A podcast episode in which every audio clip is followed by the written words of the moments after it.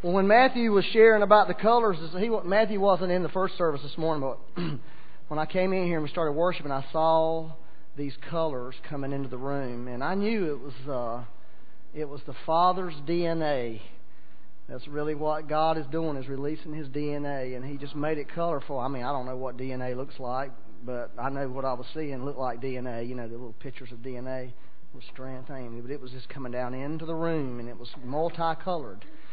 And God really wants to release the Father's heart over people and really let people know that the Father's. I love that song we were singing earlier. You know, uh, uh, your love never fails, and you know, even though you go through the night, whatever that was saying. What was it saying? Saying something. You know, it was saying when we have hard times, God's love never fails. And you know, that's what the world needs to hear right now. They need to hear. The church needs to hear it, but but the world needs to hear it even worse that God is never going to fail us. And his heart is, he wants to reveal his heart to mankind, the Father's heart, and show man that he never lets us down. He never, he never will let you down. You may feel let down, but in the end, he causes everything to work for our good. Now that's wonderful to be able to sing those songs that God turns and causes all things, and to believe that in your life because that's really what the Lord wants to do. Amen.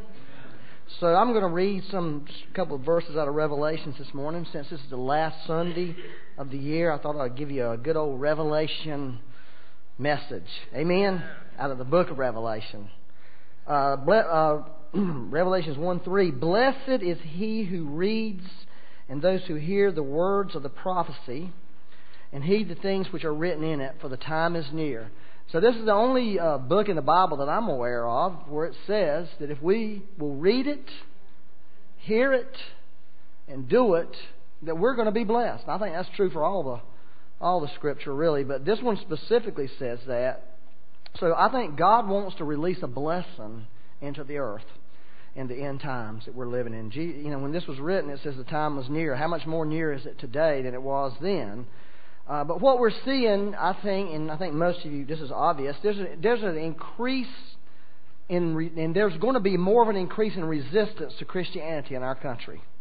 Okay, there's going to be an increase, and that is nothing more than the antichrist spirit being stirred up. That spirit's being stirred up more and more and more, and there's really nothing that's going to change it. Honestly, it's not meant to change. It's the you know things were meant to go the way the Bible says they're going to go. And so I've gotten, I've been really reading Revelations, and when I started reading, I read that verse. I made a decision in my heart. I'm going to get some blessings out of this, and uh, I want to share like three things that really blessed me. Uh, the first one is the shakings that are going on in our country right now and in the world are from the Lord. They are from the Lord. And apart from a revelation of the Father's heart, it is going to be really difficult for us to go through these shakings and really come out the other end better than we went in. Okay, if we don't see that the, the Father's heart towards us, it, it's just going to be uh, crushing for many people to go through this because honestly there's to we're going to come out we I don't know how we're going to come out but we may come out with less than what we have right now Okay, because when, when God shakes, things fall that shouldn't be there. And we may come out with less than what we have today when it's all said and done. Uh, and I think, but, but what we had to see, that if we come out with less, we needed the less. We need to dump the less. And so I think God really wants to reveal that. But, but we have to see, if you, if you study Revelation, if you really study it and look at it, and I'm not going to try to give the interpretations and all that because I don't really, I'm not into that. But one thing I, I see is uh, when, when the things begin to get really shook I was always like Revelations 1 through 4, verse 1. that was it. The rest of it was like I don't really care about the rest of this. It's too crazy for me, you know. Th- you know, things being thrown from heaven and you know, throwing, you know, these angels doing all this wild stuff. But if you look at it, uh, it says there was a little book, okay, and nobody could open the book except the Lamb. Okay, and the Lamb opened the book, and then the Lamb broke. There was these seals on this book, and he broke these seals, and when the seals got broke, bad things started happening on the earth. And it was the Lamb of God who did it. And all the way through it, then angels got involved. They started slinging and throwing stuff, and you know. Then they got the martyrs up there in heaven to start crying and carrying on. They could start, you know, getting all in, a, in an uproar up there in heaven, getting God to do stuff. But I think what we have to see is, is, is God really will release things into the earth. If we know Him as our personal Father, we're happy in the midst of it. We can know that our Father is going to take care of us, which we see that in, in the book. Uh, the next thing that really uh, spoke to my heart was what we do on this earth is important. What we, your life on this earth is very, very, very important, and that's that's really. And the other thing I'll, I'll tell you is the revelation of the bride of Christ that God is going to bring forth in the end days, the church. That God's going to have a church, a, a, a glorious church is what the Bible Bible calls it. And and really, uh, you know, Israel is one of God's time clocks for the ends. But I think one of the greatest things you could do is look at the church, and the church can tell you uh, that the end is near because when God begins to unveil this beautiful bride, we know that Christ is soon to come. Uh, let me read Revelations 19, verse 7 and 8. It says, "Let us rejoice and be glad." Now, this rejoicing and, and being glad was, uh, you know, through some difficulties. And give the glory to Him, for the marriage of the Lamb has come, and, and His bride has made herself ready. Um, so the bride is the church, it's the body of Christ. And note that it says the bride made herself ready. Okay, now this is really critical for us. We, there's a part for us to play in what God's doing in the earth. There's a part. We have a part. We have to make ourselves ready. In other words, God is not going to come and dress, dress us like a, a six month old baby. You know, a six month old baby needs somebody to, to clothe them, they need somebody to change their diaper, they need somebody to wash them. God is not going to do that. Okay? He's calling for a church to make herself ready. Okay? To get ready. But the great thing, but right he says that, it says in verse 8, it was given.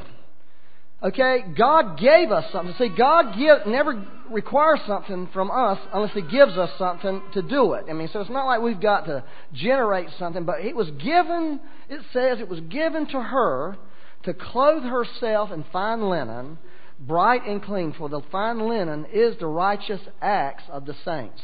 So God has, has given us something to do. He's given us righteous acts to, to put on and to clothe ourselves with. Now, here's the thing you've got to understand. This world we're living in is like a dressing room. Put a, imagine a dress. Everybody's been in a dressing room at some point in your life. The only difference between a dressing room that you go in, usually you go into one by yourself most of the time. Right? You don't usually haul people in there with you. And, well, oh, yeah, if you got kids, you might have to haul them in there because they'll run away, especially Matthew's kids. We just threaten our kids and tell them if you even move, I mean, there won't even be no skin left on you.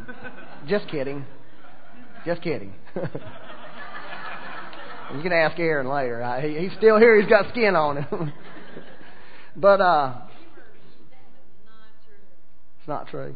No, it's not true. We never did that. We took him in there with us. But I don't ever take. Let me just say this: the dress room we're in, we're all in it together. We're all in the same dressing room. This, that's what, how you got to see this life. This life is a dressing room. And so most of the time when you go in the dressing room and try something on, you got to take something off. Okay? And see, God in this time is call, calling people to take some stuff off so He can dress us. Now I wanted to read this John eleven forty four. I'm going to jump out of Revelations just for a second. Actually, I'm going to jump out probably for the rest of the time, huh? The Bible says in Revelation 3:18, one of the things Jesus told the Laodicean church to buy was white garments to cover your nakedness. I was like, well, how do you buy this stuff? I mean, have you ever asked God, how do I buy this, buy this? This is the way you buy it. You buy the truth about yourself. When God comes and speaks the truth to you, you buy it. That's, you agree with God. That's how you buy the truth. Is you buy it. You humble yourself to what God's saying about you. But this is this is the story of Lazarus after Jesus had called him forth from being dead for four days.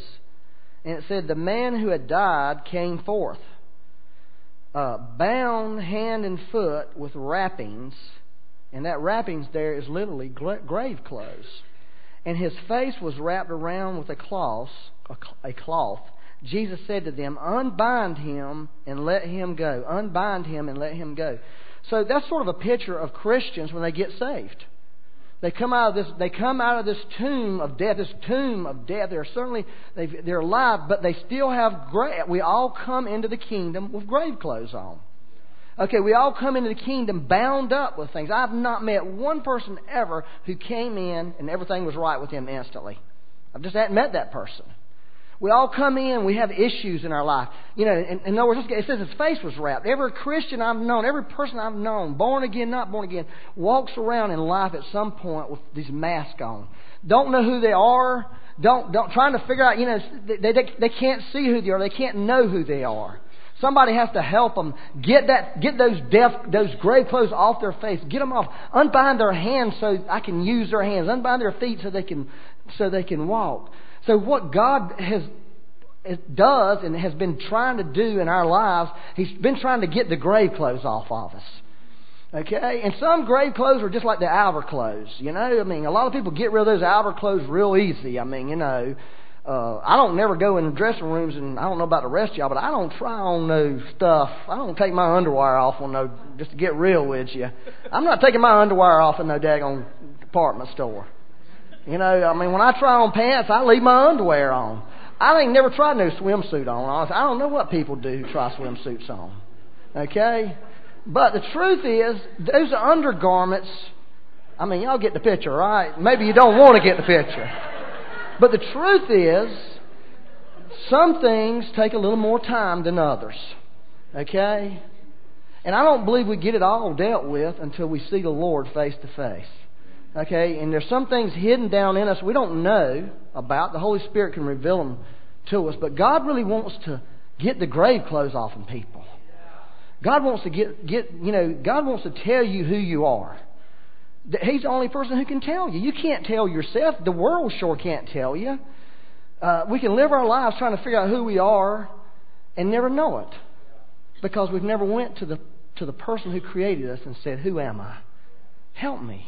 So God called, there's people who have callings to do deliverance. There's people who have callings to do inner healing kind of things. And those are the people in this story. Jesus said, get the unbind them let These are people who have these anointings to do this kind of thing. And God's given the church people like that. And then God's given the church other people who can go to that person who they pulled those things off. Now let's get the right clothes on you. Let's put the, the, the righteous acts. Let's put the linen of Christ on. Let's begin to clothe you with Christ so you won't be naked. Because the truth is, the truth is the way, is the day you see me dressed in these clothes. Okay, but when God sees me, He don't see these clothes. When God sees me, He sees something else.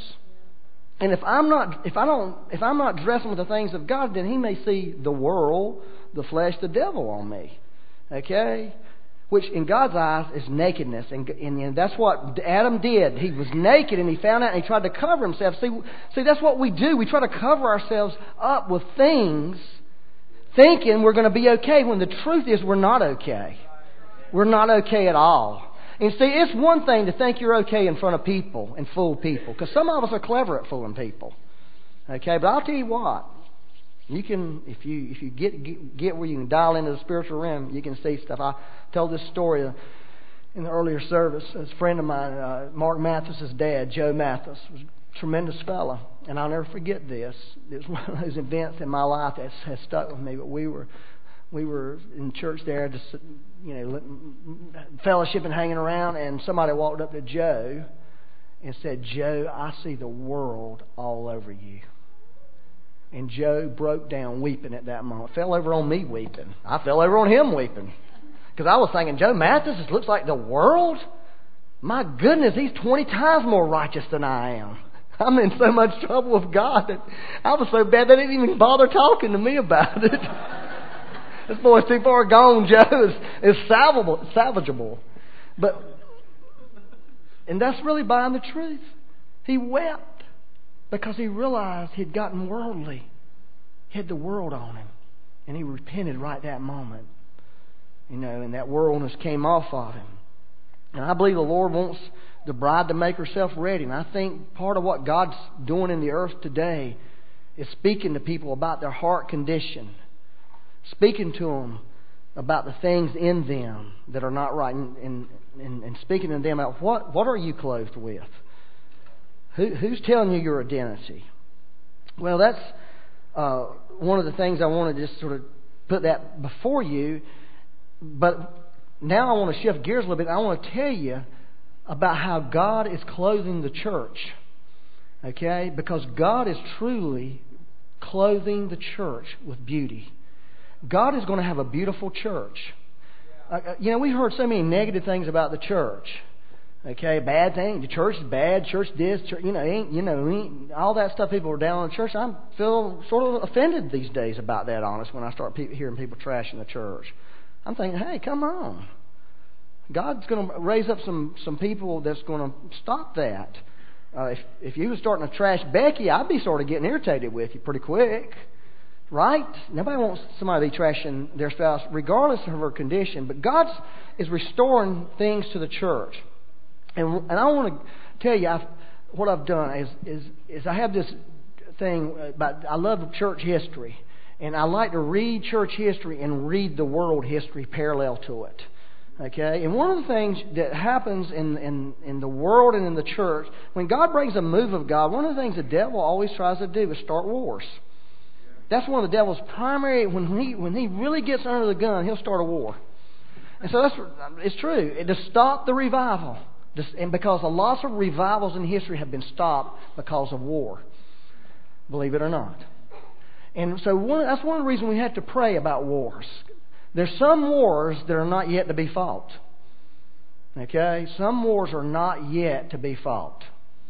So we have to be, when we hear about wars and rumors of war, we have to really have wisdom from the Lord because some wars can take away, and that applies in your personal life, your own personal wars. You've got to be careful about your own personal wars with other people. But so, so what I, I want to go back in the Bible. If you study revivals, are y'all are y'all hanging with me right now? We're talking about what God wants to clothe people.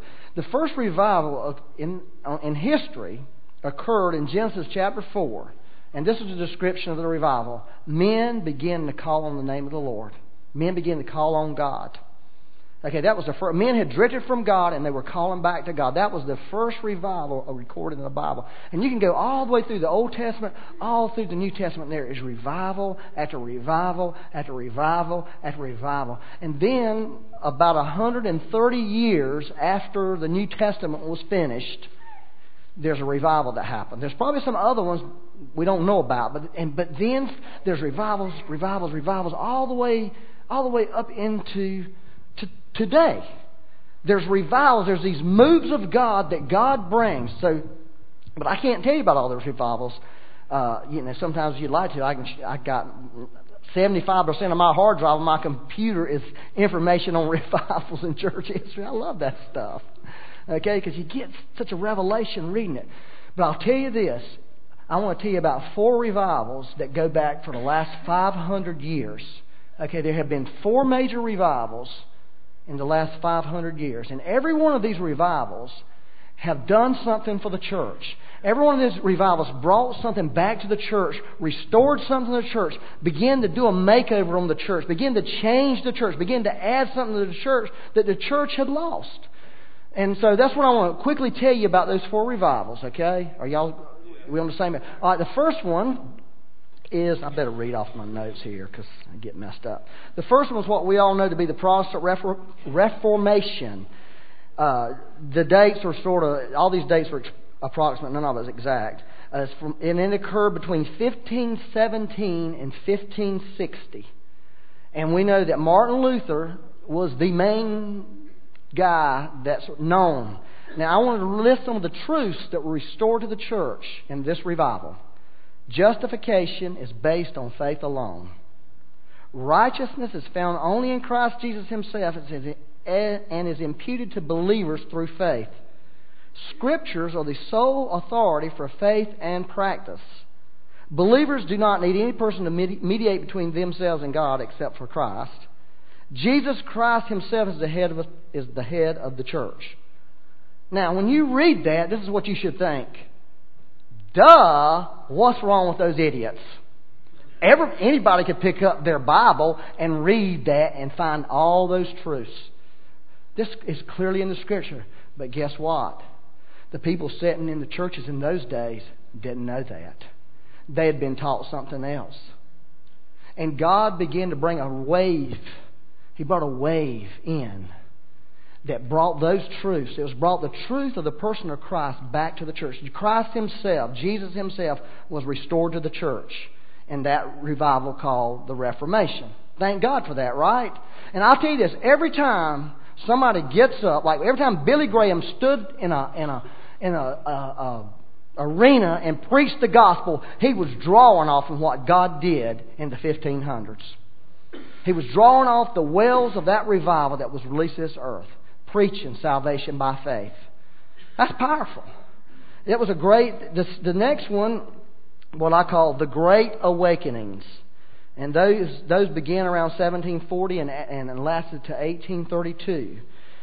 Uh, and basically, what happened in the Great Awakenings was the, the, the truths that I just gave you from the Reformation. The church took those truths and begin to impact society with those truths, begin to preach that gospel, begin to release that out into the world they lived in. And people's lives were impacted majorly, and the world was impacted. There was, the first one was obviously the first Great Awakening uh, that most of you know about, uh, that happened 1740 to 1745. And of course, some of the big names in that was Jonathan Edwards, uh, John Wesley, Charles Wesley. You look at, uh, go get a hymn book and read and look through the titles of many of the hymns. The Wesley brothers wrote many of these hymns. They were revival hymns. They got sort of got kind of crummy these days, but back in those days, they were like the cutting edge music. George Whitefield. Listen to this: Baptists, Methodists, and Presbyterians, all non-established groups, took root and grew. They were like us. Baptists and Presbyterians were like us in those days. They were just some little old group over here. They ain't nobody. They don't count for nothing. They're not a, an established people, you know. They're some off brand Christians to be questioned. Through this revival, I'm serious. Through this revival, they became significant churches, significant denominations because of revival. And another, a couple of other good things that came out. Great emphasis came to be placed on education. University of Pennsylvania was founded by George Whitefield. Uh, University of North Carolina, Charlotte, in spite of Jeff Cantley's West Virginia T-shirt, which we really, I told him he had to leave. He couldn't wear that T-shirt in here this morning. Somehow they beat Carolina yesterday. But anyway, the first uh, staff of University of North Carolina, the first, uh, you know, the, the faculty, were all Presbyterian pastors the first staff that they have. So you see, there was this great emphasis on education. And then a greater responsibility for Indians and slaves emerged from the revival. And in those days, black people, honestly, were treated like they didn't have a soul. They were treated like dogs. And because of revival, people began to say, this is wrong. These are human beings. They don't need to be treated. George Whitefield was the first preacher who ever preached to Indians. Because Indians were also treated like savages. So you see, the revival began to say, no, this is wrong. There's that West Virginia sweatshirt back there. yeah. talk about savages, man. so you see what God did. It's amazing what God did through that, that revival. Then the second great awakening that happened 1798 to approximately 1732, the thing called camp meetings emerged. Uh, there was the Cane Ridge Revival, which was a very famous revival, just 20,000 people there. There were these meetings called the Red River Meetings. Uh, Creedence Clearwater Revival Church. Believe it or not, there really was a church named that in South, I think it was Southwest Kentucky. It was a, a, a spot of a major move of God. So those guys were just copying. And according to Dean Stein, the guy that was the was the leader of Creedence Clearwater Revival, uh, not, yeah, Creedence Clearwater Revival Band got saved, and it was because he stole this name.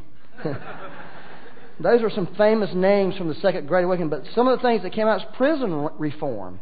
Back in those days, prisoners were treated like trash. They were abused. Prison conditions were terrible, and because of the move of God, People said, no, we can't have this. This, this, is, this is inhumane to treat these, even they are prisoners. We've got to fix our prison system and make it a better place for prisoners. even a concern. The American Bible Society, of course, that's one of the great, you know, uh, people who've made sure everybody could have Bibles in America and the world, was established through this revival. That's incredible. The temperance movement. Y'all know the temperance movement is about alcohol. I told the first, this is the truth. The temperance movement, basically, if you came from the South, temperance movement said you can't drink alcohol at all.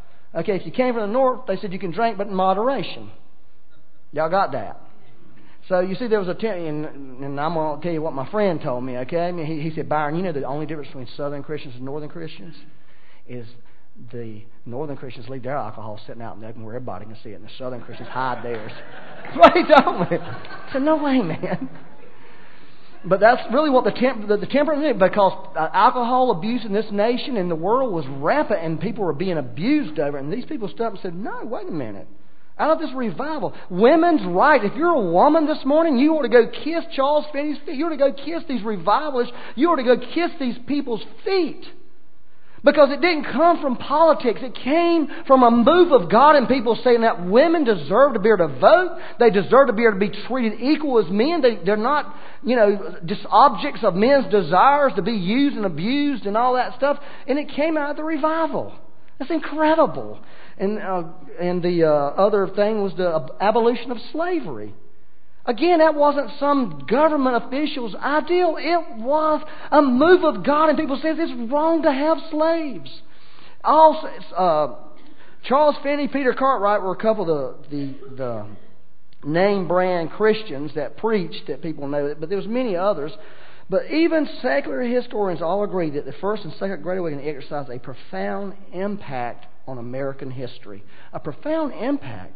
God clothed the church with this evangelistic, change the world attitude that it did not have at that time, before that time. And once this, this move of God came through, the world began to be changed. Isn't that wonderful that God's done this? It doesn't excite you. Doesn't it make you want to go out and read about revivals. I hope you get a hunger for this. I read every revival book there is that I can find. I love to go and just look for them, ones that are like hidden, you know, away. All right, then in 1904, I began approximately began another great revival called the Pentecostal revival. And some of the names of the Welsh revival that uh, uh, Welsh, uh, Evan Roberts, which was, was a major revival. Uh, I don't have it listed, but the Hebrides revivals in the 40s, the Azusa Street revival with old William Seymour, a one eyed black man who hosted one of the most powerful moves of the Holy Spirit that's probably ever occurred in this nation to this day. Hosted it and led it for years, a move of God that was profound, that has profoundly impacted our lives. The charismatic renewal, I don't care what you say, if you're a charismatic, you can't, you, just, you're part of that big wave.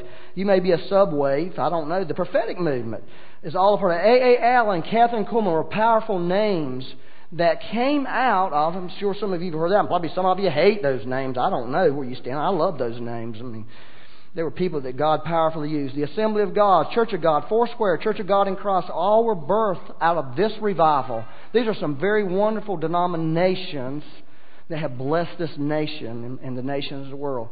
The greatest missionary movement in the history of the world was came out of the Azusa Street, came out of the Pentecostal revival. The great, they called it the, the suitcase revival. Because people would get so profoundly touched by God, they would be exploding on the inside. We've got to go. They would immediately head off to the mission field. Because their power, that's why they call it the suitcase. People would get touched by God and they would just like, where do we need to go to share what we got? Very powerful revival. The missionary movement that we see today that's so wonderful that's come out of this country, we can go back and kiss the feet of William Seymour, honestly, and thank him. Uh, Pentecostalism is the second largest Christian movement in the entire world. There's 500 million people worldwide that claim themselves to be Pentecostals. Okay? They're only second to Roman the Roman Catholic Church, which you might think, oh, they ain't the Roman Catholic ain't big, you know, they're just a little old church in one Catholic church in Mooresville. But if you worldwide, they are a major church, and they've grown in Mooresville actually, because if you go to the original church building, which is about the size of the stage. That's about how big that place it is. And go look at their church now because all those northerners have come down here, you know, infiltrated with their their uh, their moderation versus abstinence theology. I'm not going to get into that. But what the Pentecostal revival did is restored the person and power of the Holy Spirit to the church. That's what it gave us. It gave us the person and power. Now, listen, you may say now, well, there were other people before this. Of course there was. There were, but I'm talking about major things that have affected the world. I'm not talking about it affected this church or it may affect this group over there, this group of people. No, I'm talking about something that's affected all of us. It's a powerful move of God. And then in 1993, I believe, and I think you know a lot of people who study revivals would tell you that another wave came, and it's called the Father's Blessing. Started in Toronto, Canada. Canada is really where it first broke out. Toronto, Canada, Pensacola, Florida. Uh, a person named Randy Clark is a, a, name that most of you know and heard. John Arnott was pastor of uh, Bill Johnson Bethel Church in uh, Beth, uh, somewhere California, Northern California somewhere, but Redding, California. Very powerful anointing. Uh, the term Holy Spirit River really came out of this move of God that has been released. The revelation of the open heaven uh, uh, I can just imagine. It's, what if church history went for 500 years? Five, say we went for 500. I can imagine the, the Christians 500 years from now looking back at us like we look at back at the people in the, in the Reformation that didn't even understand salvation by faith, thinking, such dummies didn't believe in angels. What was wrong with them? You see what I'm saying? God begins to restore things to us. So he's restoring the reality of a real open heaven that has been given us, a heaven that was opened, torn open, never to be closed. That we have, and we think some of this stuff's weird and crazy. Well, I don't know about that. I, you know, I, I, I, 500 years now, 50 years, and we'd be looking back and like, good Lord, why didn't I? You know, God is restoring that revelation of the open heaven to us. He's, revel- he's restoring a fresh emphasis of the kingdom of heaven being released into this realm, into the earth, and impacting this earth. You know, that's why the healing. You see, one of the things, the difference between the healing movement today versus the healing movement in the Pentecostal movement, the healing movement in the Pentecostal movement was really centered around pers- people, like A. A. Allen. He had a tremendous anointing for it. I've watched uh, videos of him I've seen, and just these tremendous miracles happening in this guy's midst. But see, the difference today is God is looking for corporate people who walk under that anointing. That's the difference. You see, it's, it's not just going to be around one a, a man. It's going to be around a bunch of men and women. You see what I'm saying? That's really what God is doing now. That's what the open heaven's all about. Is we all have access to what the Lord, the, the, the, the power of heaven being released into our life and being released through our life uh, one of the great things is the Father's heart. Now, that's really been the thing that God's restoring now. You see, we've had the, the, the, the Lord Jesus Christ restored in the Reformation. Okay? The Pentecostal movement restored the Holy Spirit to us. And now God's restoring to the body of Christ the revelation of the Father. It's really important right now. Let, excuse me. Let me tell you about this little experience I had last night. I don't know. That's what I'm going to call it because I can't figure out what it was exactly because I don't. I wasn't asleep but this is what happened. I found myself in this, Becky and I were in this church, and it was a denominational church. Like a, you know, like a real denominational church. You know, real, you know, three hymns and that kind of church. And uh, and for some reason they wanted me to speak in the church. I don't know why. You know, but I was thinking, what in the world am I going to tell these people? They'll hate me in this church if I tell them stuff that I really want to talk about. And this is what the Lord said to me. He said, "Tell them about the Lord's prayer because they all believe in the Lord's prayer." Tell them about that. And as you're telling it, tell them about the Father's heart, about my heart towards them. Be- begin to tell them that. And tell them about that orphan spirit that they don't know about that's destroying them.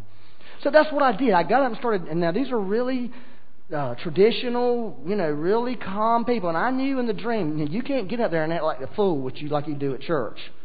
You know, you can't be hollering and you know acting stupid and slinging and throwing things and just saying really crazy things like don't study the Bible and you know just all this stuff you you say like oh I, I mean I shouldn't have you know you got to go over here.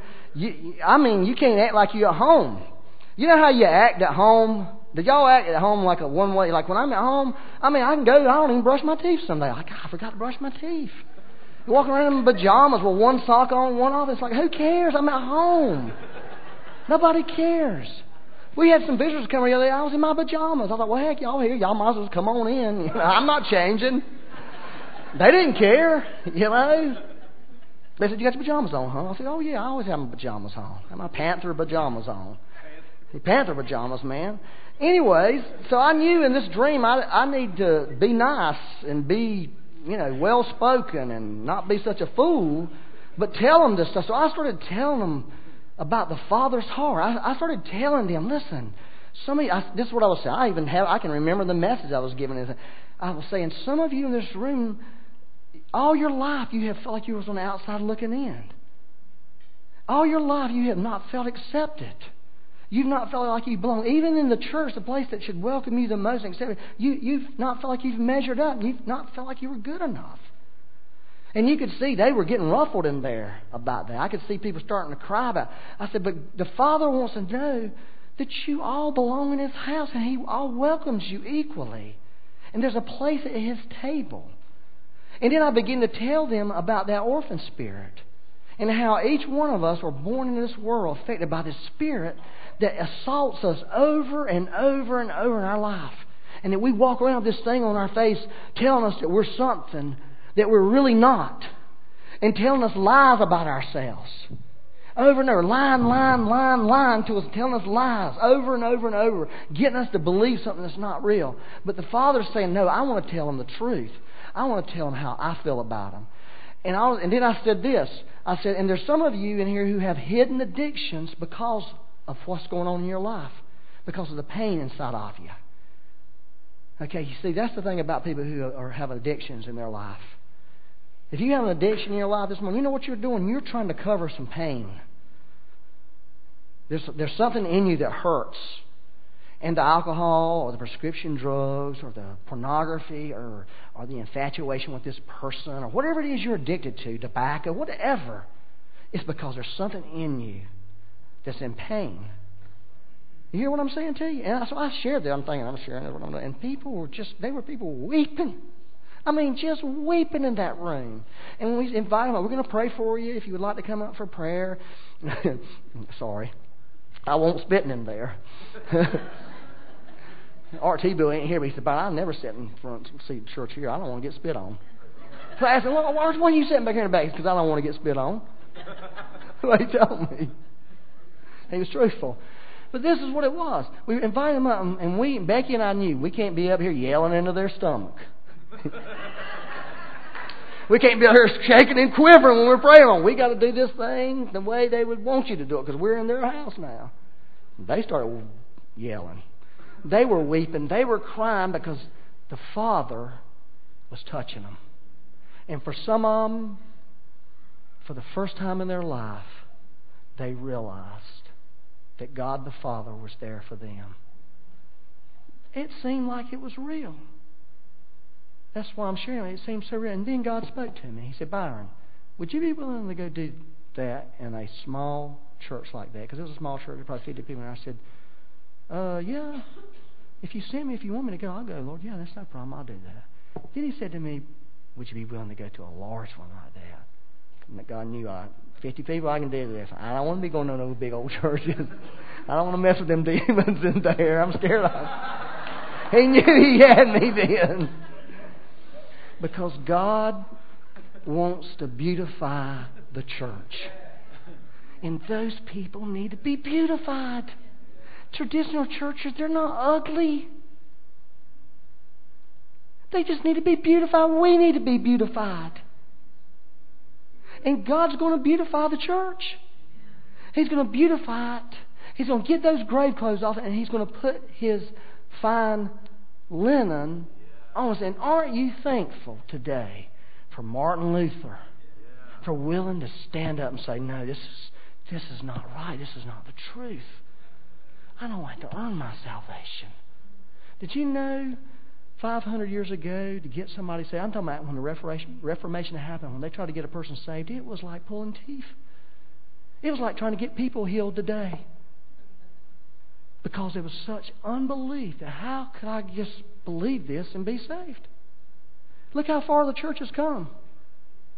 Because somebody was willing to do what God had called them to do. Their acts, their works, they put on they put on their fine linen.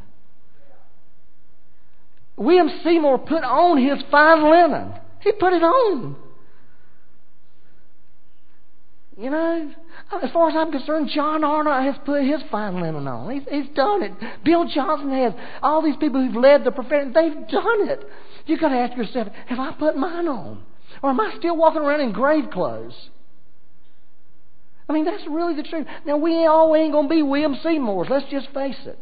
we don't even try to be William Seymour. But we need to be who we are. God has something for every person, every believer. He's got something. Each one of us. I don't care what it looks like. But He's got something. I wanted to read this one last scripture. Are y'all good? Yeah. Y'all looking. Yeah, this is good, man. I mean, this is really what the Lord wants to do. He really wants to. You know, and you think about all the opposition. Those guys, every move of God suffered tremendous uh, opposition. Trash talk, talk trashed about, trash put down, threatened to be killed. People today no different. You know, ugly things said about. And thank God they just didn't let that stop them. Thank God. I knew I was in trouble one day when this friend of mine introduced me to uh, the Associated Reformed Presbyterian Pastor. He said, oh, This is Byron Ringer. He's the pastor of River Life. Oh. Thought, what did I do? Not that he's a bad guy. I'm just saying, you're gonna, you you need to if you're going to really go after this thing. That stuff back in the Reformation, although it seems like oh that's so tame and everybody should know that, it was radical and crazy back then. It, uh, it was bad news. These people are bad. Don't listen to these people. Salvation by faith. How could that be? You know. So God's, I think the next way, I'm just telling you, the next wave that I believe, personally I believe, I don't know when it's going to begin, but if you notice, if you study revivals, the time frame on revivals, the waves are getting tighter. Okay? They're getting closer together. You know why they're getting closer together? Because Jesus said the end's near. So things are getting, there's an acceleration in this. And, um, but I believe there's a, um, a wave on, that's going to hit the church. And so the Father, the Son, the Holy Spirit restored to the church. Now God is going to restore the beauty of the church. So I'm going to tell you something. Don't be trash talking the church. Don't be putting the church down. That's not good. That's not a healthy thing to be doing. Because God is going to have a beautiful bride. Uh, let me just tell you this uh, a couple of years ago, I was in Toronto. It was one of those times when God just was going tooth and nail on me. You know, I mean, hey, give me a break, Lord. Are you going to kill me over this deal or what?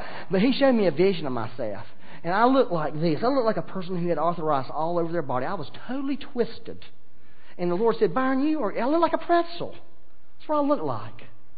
And He said, Byron, your thinking is so twisted about things. I'm fixing to unravel all that. He began, and just in a moment's time, he untwisted me. All of a sudden, my mind became clear. I realized, oh, that's just a bunch of lies I've believed.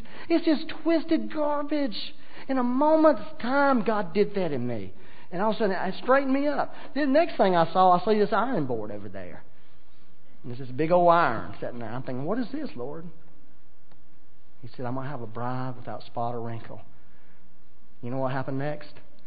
I was over on that ironing board.